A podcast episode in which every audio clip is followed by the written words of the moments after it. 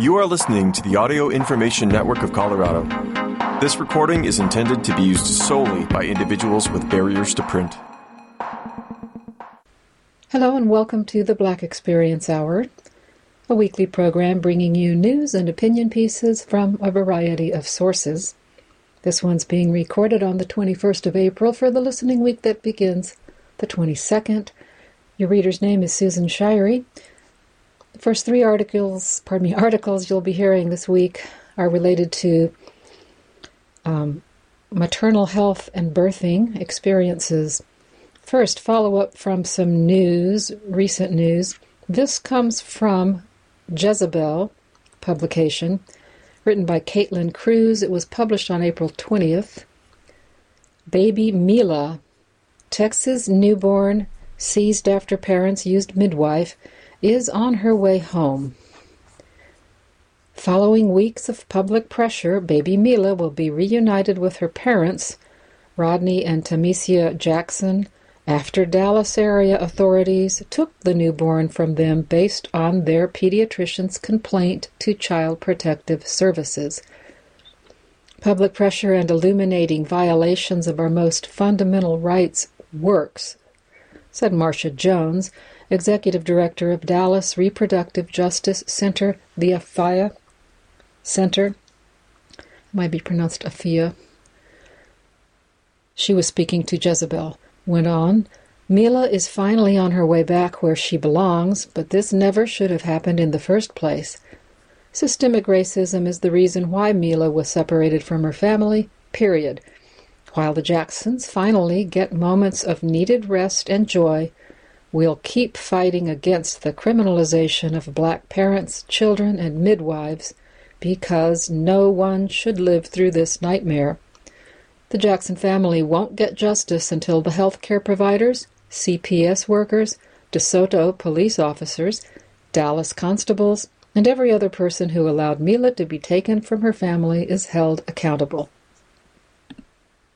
In March, the Jacksons opted for a home birth with a licensed midwife. Mila developed jaundice, a common condition in newborns that shows in the yellowing of skin and whites of the eyes. When the parents took Mila to their pediatrician, the pair have two sons, the doctor recommended inpatient treatment at a hospital. The Jacksons said they would be doing the phototherapy treatment at home under the guidance of their midwife Cheryl Eidenberg. According to the letter Bott wrote to CPS, this is the physician's name, Bott said he was concerned that the parents had the wrong lights. He ultimately reported them, quote, after trying 10 attempts to appeal to the family through phone calls, text messages, and leaving voicemails as they did not pick up the phone. In his letter, he cited the Jacksons' apparent wariness of the medical industrial complex, which, to be clear, is a well founded fear. Black maternal mortality rates are disproportionately high in America, and hospitals are known to discount black women's pain. Even the Jacksons' pediatrician acknowledged their fear and noted that they were very loving parents to their newborn daughter. Parents are very loving and they care dearly about their baby. Bott wrote in the letter, their distrust for medical care and guidance has led them to make a decision for the baby to refuse a simple treatment that can prevent brain damage.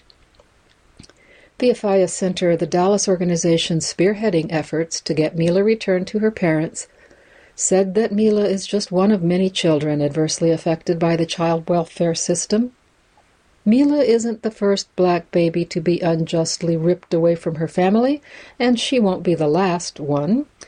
Unless fundamental changes are made to the child welfare and criminal justice systems. Dondra Willis, birth justice coordinator at the Afiya Center, said in a statement. She went on, We need people to understand reproductive justice and freedom also means families have a right to choose when and how they want to parent this includes informed decision making, culturally sensitive care, and choosing birth and postpartum support plans that meet their specific needs.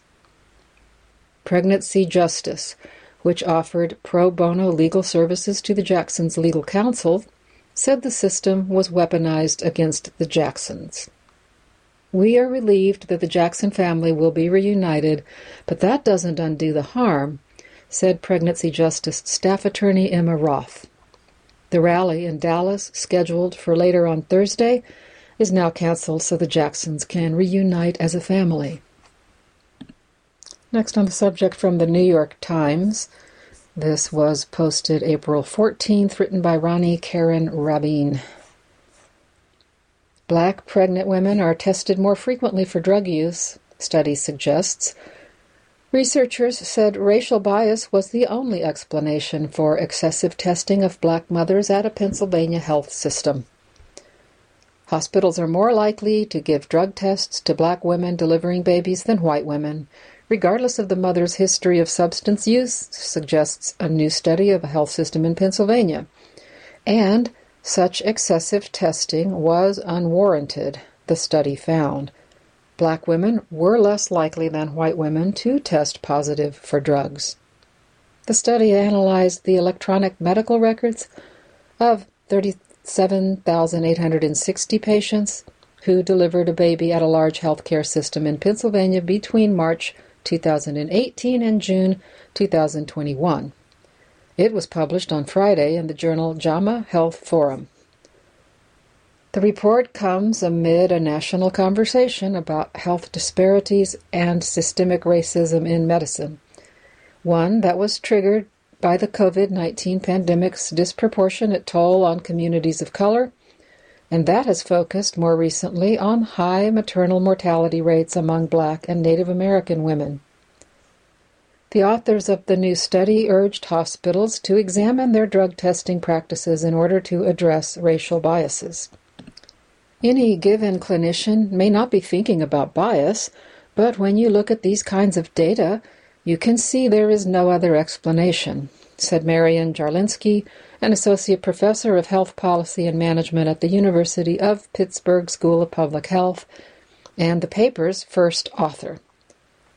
The findings are a clear illustration of disparate care, said Dr. Alison Stuebe, a professor of obstetrics and gynecology at the University of North Carolina, who was not involved in the research.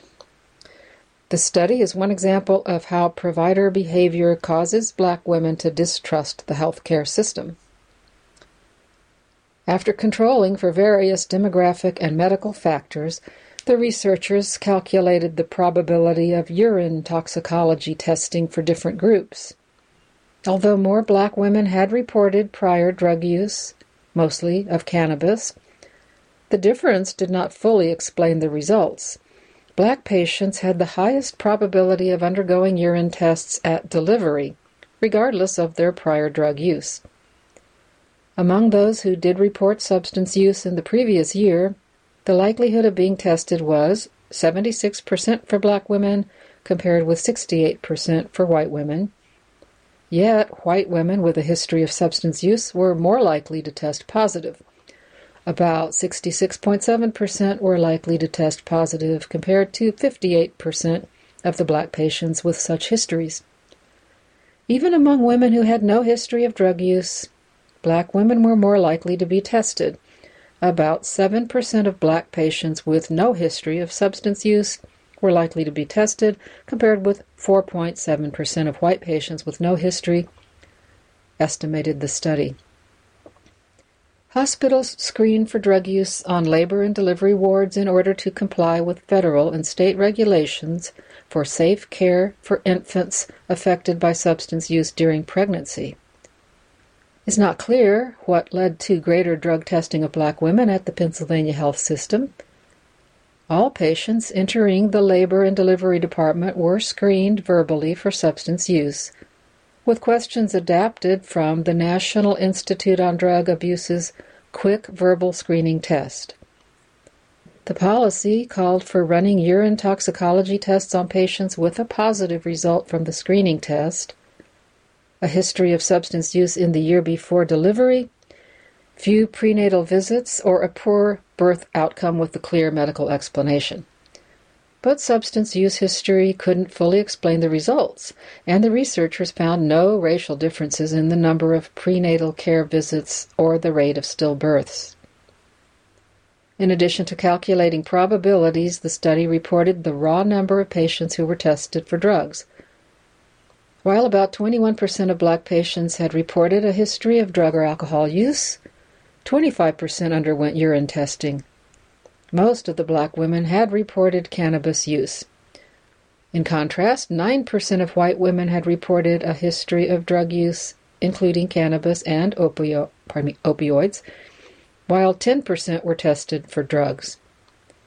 Of the black mothers tested, 40% had positive urine toxicology tests, compared with 51% of the white mothers. And Still reading from the New York Times, this one was published April 12th, written by Alisha Haridasani Gupta. How Weathering Contributes to Racial Health Disparities. When Dr. Arlene Geronimus first introduced the theory in 1990, her ideas were derided and largely ignored. Now people are starting to listen.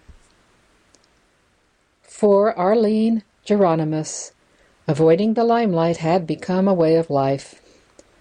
Three decades ago, she put forward an idea that was unconventional for the time that the constant stress of living within a racist society could lead to poor health for marginalized groups. Dr. Geronimus, then a 32 year old public health researcher at the University of Michigan, had spent three years gathering data on more than 30, pardon me, 300,000 pregnant women in search of an explanation for the vast racial disparities in infant mortality rates. At the time, black babies died more than twice as often as white babies in their first year of life. It was widely assumed that high rates of teen pregnancy among black women were to blame. Dr. Geronimus's research showed otherwise. The babies of black teens were healthier than the babies of black women in their 20s and older. These younger women, she posited, had endured fewer years of racism induced stress and therefore had given birth to more robust children. She called this particular form of chronic stress weathering, evoking a rock being eroded by constant exposure to the elements. She first presented her findings and the outlines of her hypothesis at the annual conference of the American Association for the Advancement of Science in 1990. The backlash was immediate and ran the ideological gamut. The Children's Defense Fund, a progressive organization that had knowledge about her talk ahead of time, set up a table outside to express outrage because they thought Dr. Geronimus's conclusion was that teen pregnancy was not entirely bad. Quoting, the policy implications of her arguments are perverse, said a CDF representative talking to the New York Times a few weeks after the speech. A columnist at the Washington Times, a conservative paper, wrote, As Marie Antoinette might put it, let them have babies. Michigan alumni pressured the university's president to fire her. She received death threats at home from anonymous callers.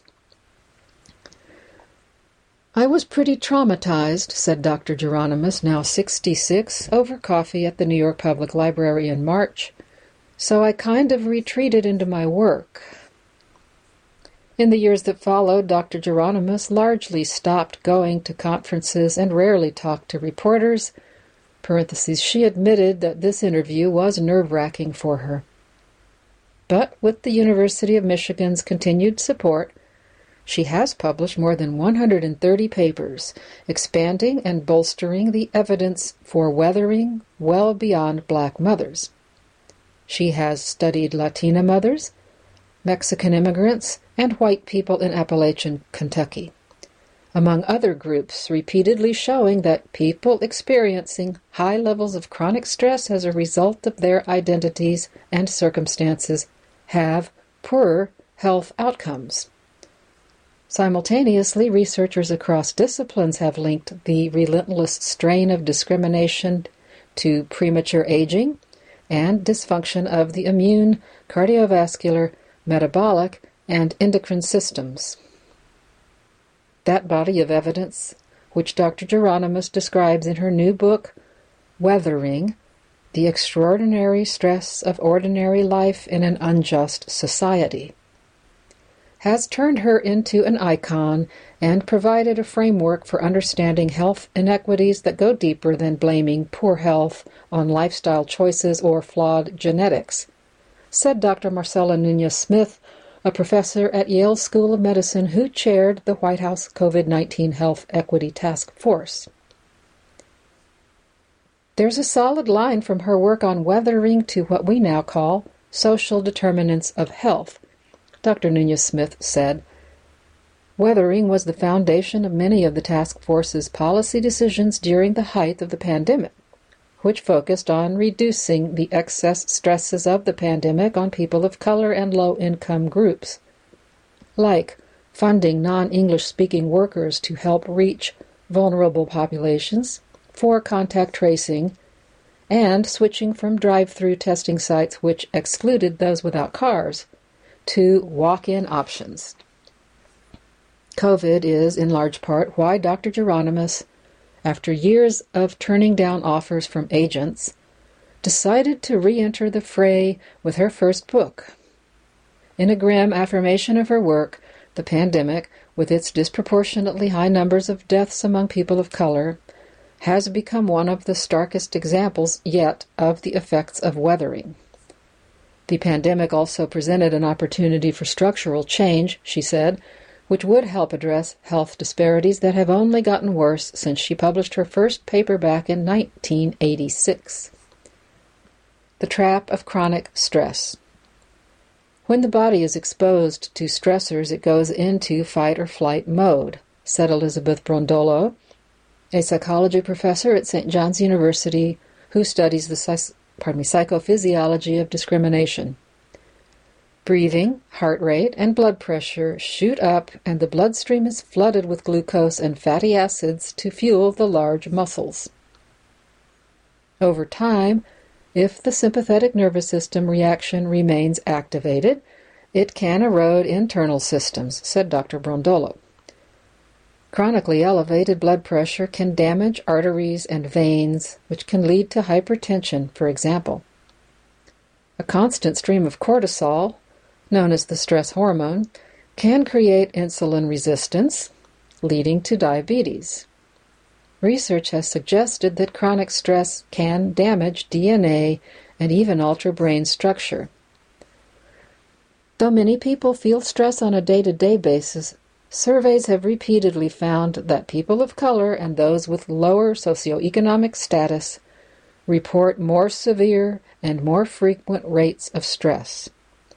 Research shows that these same groups often can't escape their stressors because they face a higher likelihood of violence, job instability, and discrimination while lacking social or material support. There's also a physically potent and persistent quality to race-based, race-based stress. In a series of studies between 1999 and 2009, and in clinical sessions, Dr. Brondolo and her colleagues examined the physiological impact of racist behavior, finding that the body and mind can't easily shake off its effects. In one study, for instance, participants who reported being on the receiving end of racist behavior experienced elevated blood pressure for an extended period, even while they were asleep. That's really the key to what Dr. Geronimus is talking about. There was no recovery, said Dr. Brondolo. Dr. Geronimus's research has found that upward mobility and wealth aren't antidotes for weathering. In one 2006 study, she analyzed the health data, including blood pressure, cortisol levels, liver function, and cholesterol, of over 1,500 survey respondents, and found that high income black women had worse health outcomes than low income white women. In a related case, when researchers from Ohio State University examined black students who attended historically black colleges and universities, they determined that those years of being sheltered, at least somewhat, from racial discrimination, as they put it, put participants at a lower risk of health problems later on, compared with their peers who had attended predominantly white institutions. One explanation for these findings is found in the stress a person experiences when they try to thrive in an environment where their identity or circumstances are in the minority. What psychologists call high effort coping. The actual physiological energy it takes to succeed against all kinds of structural headwinds and barriers itself is weathering, said Dr. Geronimus. It is one of the reasons black maternal mortality rates remain stubbornly high, she said, even among high income families, and even as black teenage pregnancies have plummeted in the decades after her first study. The challenges and critiques. A caveat for much of public health research is that it's observational. It can identify links and associations, but cannot prove causation said Robert Kaestner, a professor at the University of Chicago Harris School of Public Policy, who worked with Dr. Geronimus on a 2009 study on Mexican immigrants. When it comes to weathering, he said, not only is it a difficult empirical task to measure discrimination, it is also difficult to rule out other environmental stressors. Despite his skepticism regarding its ability to be measured, Dr. Kaestner described weathering as intuitive, plausible, and consistent with biological processes. The intersection of health and racism is also a fraught research area that raises challenging questions about privilege and bias. That Dr. Geronimus is a white woman might have afforded her.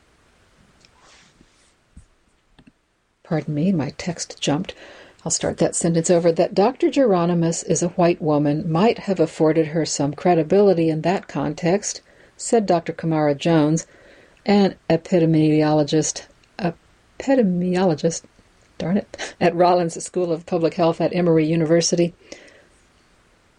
We'll try that again. Epidemiologist at Rollins School and who served as a medical officer at the Centers for Disease Control and Prevention between 2000 and 2014.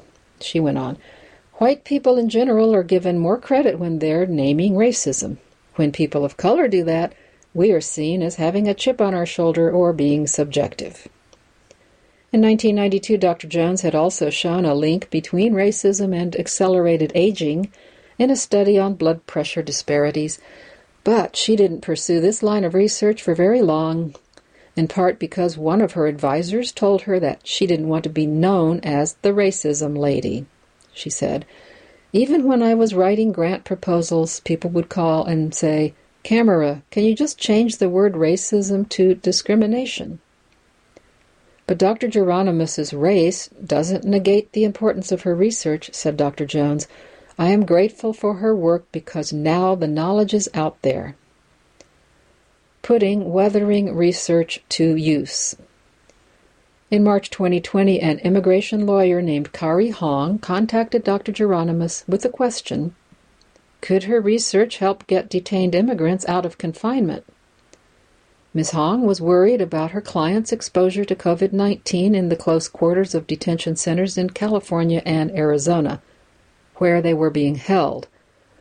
One judge had said people who are uniquely vulnerable to COVID 19 should be able to get out, Ms. Hong said. So then the question became well, who's uniquely vulnerable? It was clear that older detainees and those with underlying health conditions would fall into that category, but for her middle aged clients, the health risks were less clear. Dr. Geronimus agreed to help, she wrote up legal declarations for seven different cases. It is my expert opinion that detainees younger than 65 who are black or who have been subjected to trauma and other forms of stress mediated wear and tear based on their social identity or circumstances are biologically older than their chronological ages, she wrote, and are more susceptible to experiencing COVID 19 infection in its most severe forms. All seven detainees were released. Without Dr. Geronimus, I wouldn't have had an argument at all, said Miss Hong. In Weathering, Dr. Geronimus proposes other reforms that would decrease stress levels for people at risk, though she acknowledges some feel more realistic than others. These include deploying doulas to help reduce black maternal mortality rates, parentheses, a tactic that's already known, pardon me, a tactic that's already shown success in a few local programs across the country, and reinstating the Biden administration's expanded child tax credits, which for many families reduced the hardship of making ends meet. Parentheses, Congress ended the program at the end of 2021. The idea, Dr. Geronimus said, is to consider health equity even when developing policies that do not at first blush appear health related. It does sound intractable at first. I've certainly had my periods of hopelessness over what can be done, she said, but since these weathering stressors surround us, that means there are so many leverage points, you just have to be committed. In case you would like to locate that book, her last name is spelled with a G. G E R O N I M U S. Geronimus. And the book is titled Weathering The Extraordinary Stress of Ordinary Life in an Unjust Society. Next, moving on to some current events news. This one comes from AP Press. Radio host Larry Elder announces 2024 GOP bid for president. Posted April 20th by Sara Burnett. Conservative talk radio host Larry Elder, who sought to replace the California governor in a failed 2021 recall effort, announced Thursday he is running for the Republican presidential nomination in 2024. Elder, 70, made the announcement on Fox News' Tucker Carlson tonight and followed up with a tweet which said, America is in decline, but this decline is not inevitable. We can enter a new American golden age, but we must choose a leader who can bring us there. That's why I'm running for president. The long shot candidate joins a Republican field that includes former President Donald Trump, former South Carolina Governor Nikki Haley, former Arkansas Governor Os, As, Asa Hutchinson, forgive me, and entrepreneur Vivek Ramaswamy. President Joe Biden, a Democrat, has said he plans to seek re-election. Elder made his first bid for public office in 2021 when he received the most votes out of 46 people who were hoping to replace California Governor Gavin Newsom in a recall effort but a majority of voters ended up voting against removing Newsom, making the vote count in the replacement contest irre- me, irrelevant. Some Democrats say Elder's role as a foil to Newsom helped the Democratic governor inspire voters in liberal California to turn out and reject the recall. Newsom attacked Elder for his support of Trump and his conservative positions, such as opposing abortion rights and restrictions imposed to slow the spread of COVID 19, such as mask mandates. But Elder said the experience of running for office and the millions of votes he received showed he had a message that resonated with voters. A lawyer who grew up in Los Angeles' rough South Central neighborhood, Elder attended an Ivy League college and then law school. He has a following among conservatives through his radio programs and has been a frequent guest on Fox News and other right wing media. Elder, who is black, has criticized Democrats' woke agenda, Black Lives Matter, and the notion of systemic racism, positions that have put him at odds with many other black people. During the recall campaign, a former fiancee said Elder showed her a gun during a 2015 argument. Elder denied those allegations. And a little bit more on him from Reuters, which was posted April 21st by, well, no name. Dateline Washington. Right wing U.S. radio host Larry Elder, a black lawyer who has denied there is systemic racism in America, has announced his candidacy for the 2024 Republican presidential nomination. And then they quote his, they include his quote about the decline is not inevitable. Elder emerged as the most serious challenger in California's 2021 recall election, with a message that Democratic Governor Gavin Newsom had botched his response to the COVID 19 pandemic. Newsom handily beat back a Republican campaign to oust him from office. Elder defines himself as an American who is black rather than African American, telling The Hill in a 2019 interview the idea that there's systemic racism against black people is a lie.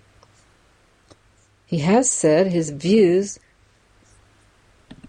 grew out of his parents' contention that he could overcome racism with hard work and determination. Elder calls himself the sage from South Central, referring to a largely African American district of Los Angeles. He left Los Angeles after high school, attended Brown University in Rhode Island, and earned a law degree at the University of Michigan. After practicing law in Cleveland, he returned to Los Angeles in the 1990s and began his career as a radio host, later becoming syndicated nationwide. And the, then they list the names that are in the race with him, including Tim Scott of Cal- me, of South Carolina, the only black Republican serving in the U.S. Senate, has also formed an exploratory committee. Next, two articles on Tennessee. This first from the New York Times, posted April 14th, written by three Clyde McGrady, Emily Cochrane, on photographs by John Cherry. The Justins follow a legacy of resistance in Tennessee. The young black Democrats expelled from the legislature bring an activist approach and model themselves after civil rights leaders of the past. Earlier this year, Justin Jones arrived at the state capitol in Tennessee as a freshly elected lawmaker representing parts of Nashville. A 27 year old black Democrat he belonged to a party vastly outnumbered by a largely white Republican majority. The advice was clear, he said. Everyone kind of kept their head down and told us to do the same, you know, to assimilate, to conform. Months later, Mr. Jones and another even newer colleague, Justin J. Pearson, are two of the most high profile state representatives in the country after the two young black Democrats were expelled and then reinstated to their seats in an extraordinary political drama that jolted Tennessee politics while intensifying a debate on race and representation. Republicans in the Tennessee House of Representatives voted to expel the men for leading a gun control protest on the House floor after the slaughter of six people, including three nine year old children, in a Christian school in Nashville. Representative Gloria Johnson, a white lawmaker who joined the protest, narrowly survived her expulsion vote. Since that moment one week ago, the careers of the men have fused to create the Justins, a phenomenon that has dominated the national stage, merging a sprawling conversation on gun violence race, and democracy into one potent political package. As young insurgents of their party, they have brought intense focus to Tennessee politics. They have also brought an impatient, confrontational style of protest into their roles as lawmakers, a strategy that has shaken up the Republican dominated body, but also contradicted the more incremental approach favored by veteran politicians in their own party. Some Tennessee political observers see their actions as a result of frustration with years of Republican antagonism toward African American colleagues who have tried to operate within a system in which they are a minority within a minority. And several Democrats said that while they wouldn't have deployed the same tactics as Mr. Jones and Mr. Pearson, they could sympathize with them. I'm not a storm the well type of guy, said Representative Sam McKenzie, 57, chairman of the Tennessee Black Caucus of State Legislators. He was referring to the front of the legislative chamber where the trio of lawmakers gathered to protest, the well, That's not my personality, but I fully understand their frustration. Mr. Pearson and Mr. Jones, whose districts include parts of Memphis and Nashville, are a generational break from the current political norm and a throwback in many ways to the tactics and styles of civil rights leaders from the 1960s and 70s. Their style is in communion with the tradition of African American activism, in which civic and spiritual life intertwine, and political reprimand from the opposition is worn like a badge of honor. Representative Andrew Farmer, a Republican who filed one of the expulsion resolutions, criticized Mr. Pearson for having, quote, a temper tantrum in the House and yearning to have attention. Mr. Farmer said, If you want to conduct business in the House, file a bill. Mr. Pearson and Mr. Jones emerged from an era of protest sparked by the murders of African American people, often at the hands of the police, and the Black Lives Matter approach of demands for dramatic change.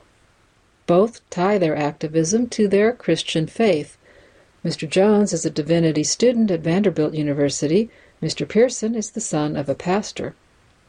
Mr. Pearson, 28, evokes the image of a 1960s activist in both appearance and manner.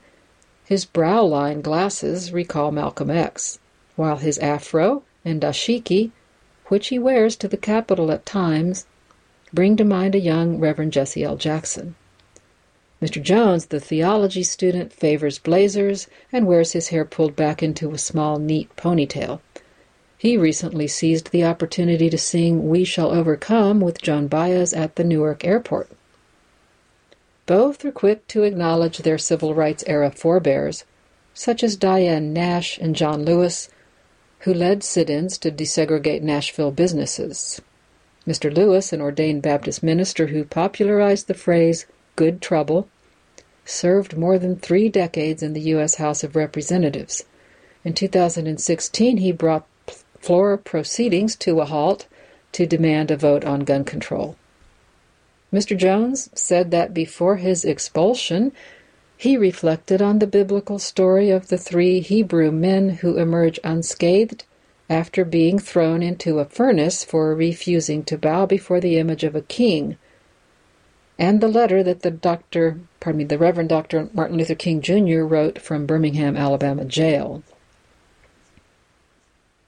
After his expulsion, Mr. Pearson gave a sermon on resurrection and tied the political moment, which happened over Easter weekend, to themes of death and rebirth. Though their paths have now merged, both started from different points of origin. Mr. Pearson grew up poor in Memphis and pursued a degree at a predominantly white liberal arts college in the Maine woods. Mr. Jones, the grandchild of Filipino immigrants and black working class Chicagoans, grew up in Oakland, California, and arrived in Nashville as a college student at an historically black university. Mr. Jones said it was the death of Trayvon Martin that first moved him to protest. His decision to attend Fisk University, the alma mater of prominent civil rights activists, brought him to Nashville, where he studied political science and became a community organizer championing voting rights. During his student years and after, he protested at the Capitol for an array of issues, including the removal of a bust of a Confederate general from the State Building. He was repeatedly arrested and once temporarily banned from the Capitol for throwing a cup of liquid at a Republican leader in 2019. The charges were later dropped.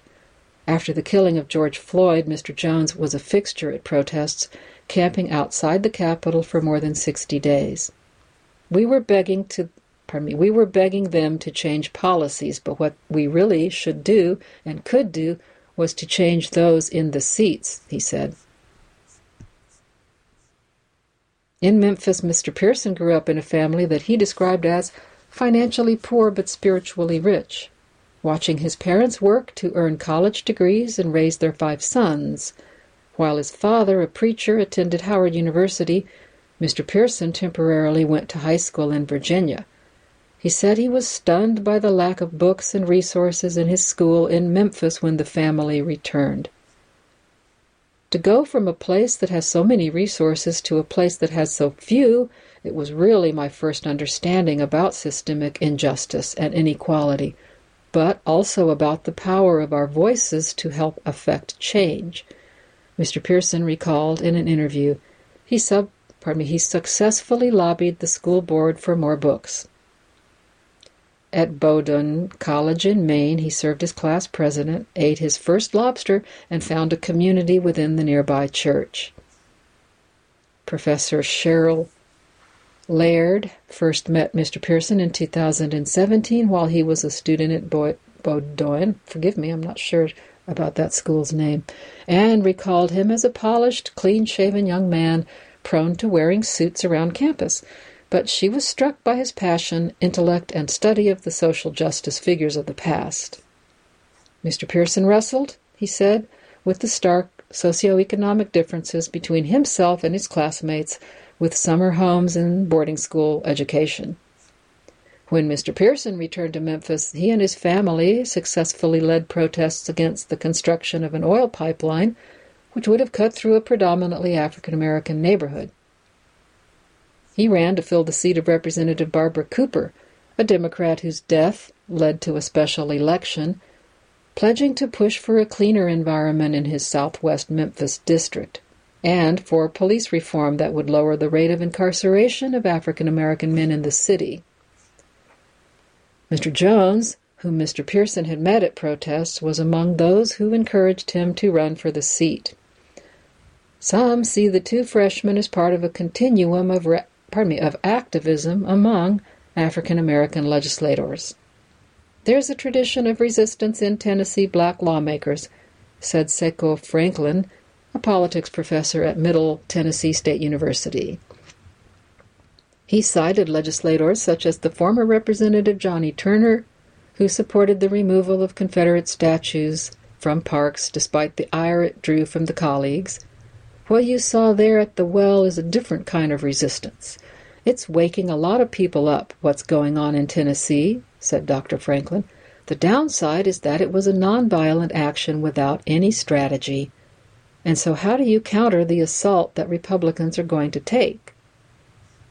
But it has also made some colleagues uncomfortable. At one point after their protest, Mr. Jones, Mr. Pearson, and Miss Johnson were confronted by two senior black Democrats, Representatives Joe Towns Jr. and Karen Camper, the House Minority Leader, warning them that the Republican majority was preparing an expulsion vote and trying to calm the situation. The group appeared to have a tense exchange in which Miss Camper, 65, could be heard ordering the lawmakers off the floor. In an interview later, Miss Camper said her intent was to protect them from expulsion, and she acknowledged the pair had provided a burst of energy to the Democrats. She said, I did reflect on the 60s. Mr. Towns said it was the lawmaker's duty to be effective and bring things back for the district. There's always a time to protest, and there's a certain way you can do it. But in any environment you go into, you must know the rules, he said. This week, Governor Bill Lee, a Republican, whose wife lost a friend in the shooting, called for the legislature to take up a measure that would give courts the ability to restrict someone's ability to access guns if the person is deemed dangerous, and signed an executive order intended to strengthen background checks. Republicans have not yet publicly rallied behind such a measure and the legislative session will soon end. Both Mr. Pearson and Mr. Jones say the movement is evidence that their strategy is working. Just another short one on this subject, uh, written by Jessica Washington for TheRoot.com. Karma? Tennessee Republican who voted to expel Tennessee 3 resigns in disgrace. Tennessee GOP lawmaker Scotty Campbell, who voted to expel black lawmakers, resigns over ethics violations. Uh, do I have a date on this? Let's see. Posted on the 21st. Two weeks ago, Republican State Representative Scotty Campbell joined the crusade to get rid of the Tennessee Three for joining a gun control protest on the House floor, but as it so often happens in the case of politics, it turns out his hands were far from clean. On Thursday, Representative Campbell resigned after it was revealed that he had violated the legislature's workplace discrimination and harassment policy. The report itself doesn't go into details, but local news station WTVF reported that Campbell was found guilty of, quote, sexually harassing at least one legislative intern, likely two, by an ethics subcommittee acting in secret. The local news outlet confronted Campbell about the allegations, and his responses weren't exactly reassuring when he said, I think conversations are consensual once that is verbally agreed to. If I choose to talk to any intern in the future, it will be recorded. What's even more bizarre about this case is that the Ethics Committee found that Campbell violated the ethics policy on March 29th Campbell voted to expel the two black lawmakers on April 6th. That means he knew that he had violated the state legislature discrimination and harassment policy when he cast a vote to expel the three members for violating House decorum. It also means that it's likely House Speaker Cameron Sexton, who the letter was addressed to, saw the findings before he led the charge to oust Jones and Pearson. Sexton has not clarified when he saw the letter. Campbell may be out of the state legislature, but it'll be hard to move on from this kind of blatant hypocrisy anytime soon. Moving to some lighter topics for a couple of articles. This next one comes from TheRoot.com, written by Angela Johnson, published April 12. Colin Kaepernick's young adult novel, YA, comes to life in Audible Original. We caught up with the athlete and activist who narrates the story about his decision to pursue his true passion. Back in March, we told you about the release of Colin Kaepernick's graphic memoir, Change the Game. The story, written for readers age 12 and up, follows a teenaged Colin, a high school star athlete faced with a big decision while colleges, the MLB, and his parents are excited about his potential as a major league pitcher, Kaepernick has a different path in mind. That path would eventually lead him to playing in the NFL and playing an important role in the fight for civil rights. Now, this inspiring YA memoir has a new audio adaptation, and Kaepernick narrates the story about his decision to pursue his passion. The Root caught up with athlete and activist Colin Kaepernick to talk about his new Audible original, Change the Game. The former 49ers quarterback said he decided to share his story with the hopes of inspiring young people to seize their power. We don't control all of life's circumstances, but we can control how we react to them and that opens up the possibility of achieving our dreams and hopefully even changing the world in the process, he said. Even if you've already read the book, the former 49ers quarterback says the Audible is worth a listen, describing it as a truly immersive experience that brings the voices and action in the book to life. The audio experience is special, he said. You feel like you are part of the story.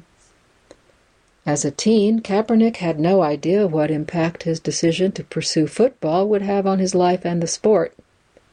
But he says his inspiration to stand up for causes he believes in, even while putting his own career in jeopardy, comes from athletes like Allen Iverson, who dominated in their sports while remaining unapologetically black. When, bre- pardon me, when being true to yourself runs counter to oppressive norms, you are bound to upset some people, he said. But the more important question to ask those who are upset is why does someone else's humanity make you mad? After listening to the Audible original, Kaepernick hopes listeners will see that the right decision isn't always the easy one, but taking the road less traveled can make all the difference in the world. Throughout our lives, it's often difficult to know the outcomes of the decisions we make. If we chase our passions, though, and do so with good intentions, I believe good things happen. And a movie review, still reading from The Root. This was published on the 21st, written by Shanelle Genai. In Chevalier, Kelvin Harrison Jr. puts the toil and triumph of black excellence on center stage. The film is inspired by the true story of forgotten virtuoso violinist Joseph Boulogne, who is often referred to as the Black Mozart. At a time where pivotal moments in history are at risk of being banned and erased altogether, it's refreshing and undeniably important to see efforts made to make sure that significant figures in our society aren't forgotten. Such is the case with Searchlight Pictures' newly released film, Chevalier. Starring Kelvin Harrison Jr. in the titular role, were capitulated, pardon me, were catapulted into pre-revolution 18th century France to learn about the life and legacy of Joseph Boulogne, a gifted composer, violinist, and fencer. The illegitimate son of a Senegalese slave and a French plantation owner, we watch as Boulogne rises through the ranks of society to become the Chevalier de St. Georges, and I'm mispronouncing that, I'm sure, a mostly celebrated figure in Queen Marie Antoinette's inner circle. As such, life is an excellent and supremely talented black Frenchman, comes with its set of notability,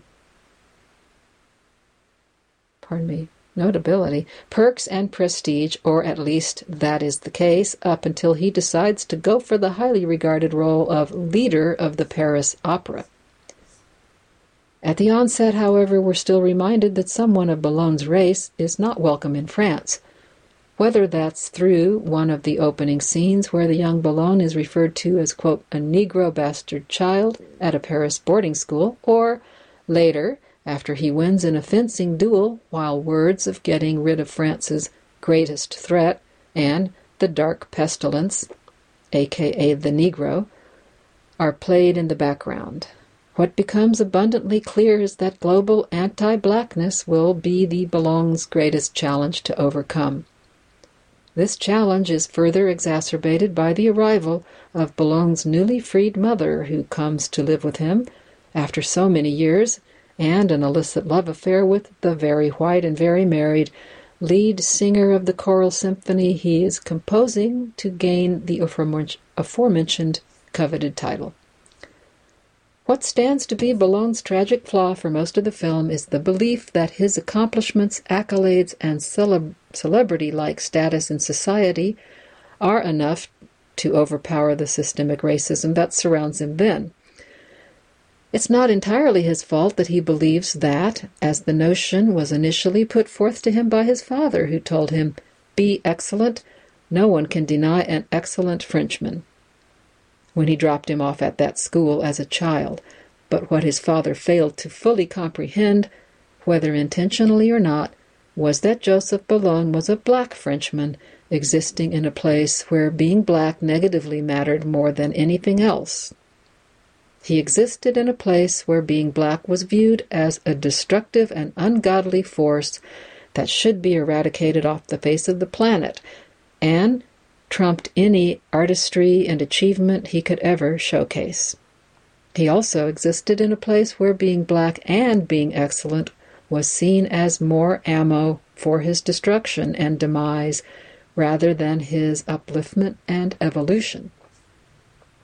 It's that sad truth that proves to be one of the more poignant and oft pervasive themes throughout this entire film, not only because it highlights just how ignorant and illogical racism is, but it also serves an early representation of the unique position young, gifted, and black folks will have to navigate through year after year, decade after decade, and century after century. It's a tale quite literally as old as time and reboots of it in today's society LeBron James, Serena Williams, Simone Biles, Viola Davis, etc., sadly get more and more explicit. As black folks, we've heard the phrase, you've got to work twice as hard to get half as much, for as long as we can remember. But what happens when those efforts to be the absolute best are turned against you and used as just another reason to isolate you and cheat you out of things you rightfully deserve? And perhaps more importantly for Boulogne, what do you do in return? These questions and more are ex- implicitly explored thanks to a very nuanced and impressive performance by Harrison Jr whose journey from arrogance and naivete to enlightenment and revolutionary is a joy to watch on screen. Supporting performances from Samara Weaving, Lucy Boynton, and Ronk Adekunle also help to undergird this almost forgotten story of a man we should know and a man worth knowing. I believe that's in theaters everywhere now. Which brings me to the end of our time for this week. Thank you so much for joining us. This was the Black Experience Hour. AINC programming is made possible by the state of Colorado. If you enjoyed this program, please register for our free services at www.aincolorado.org or by calling 303 786 7777.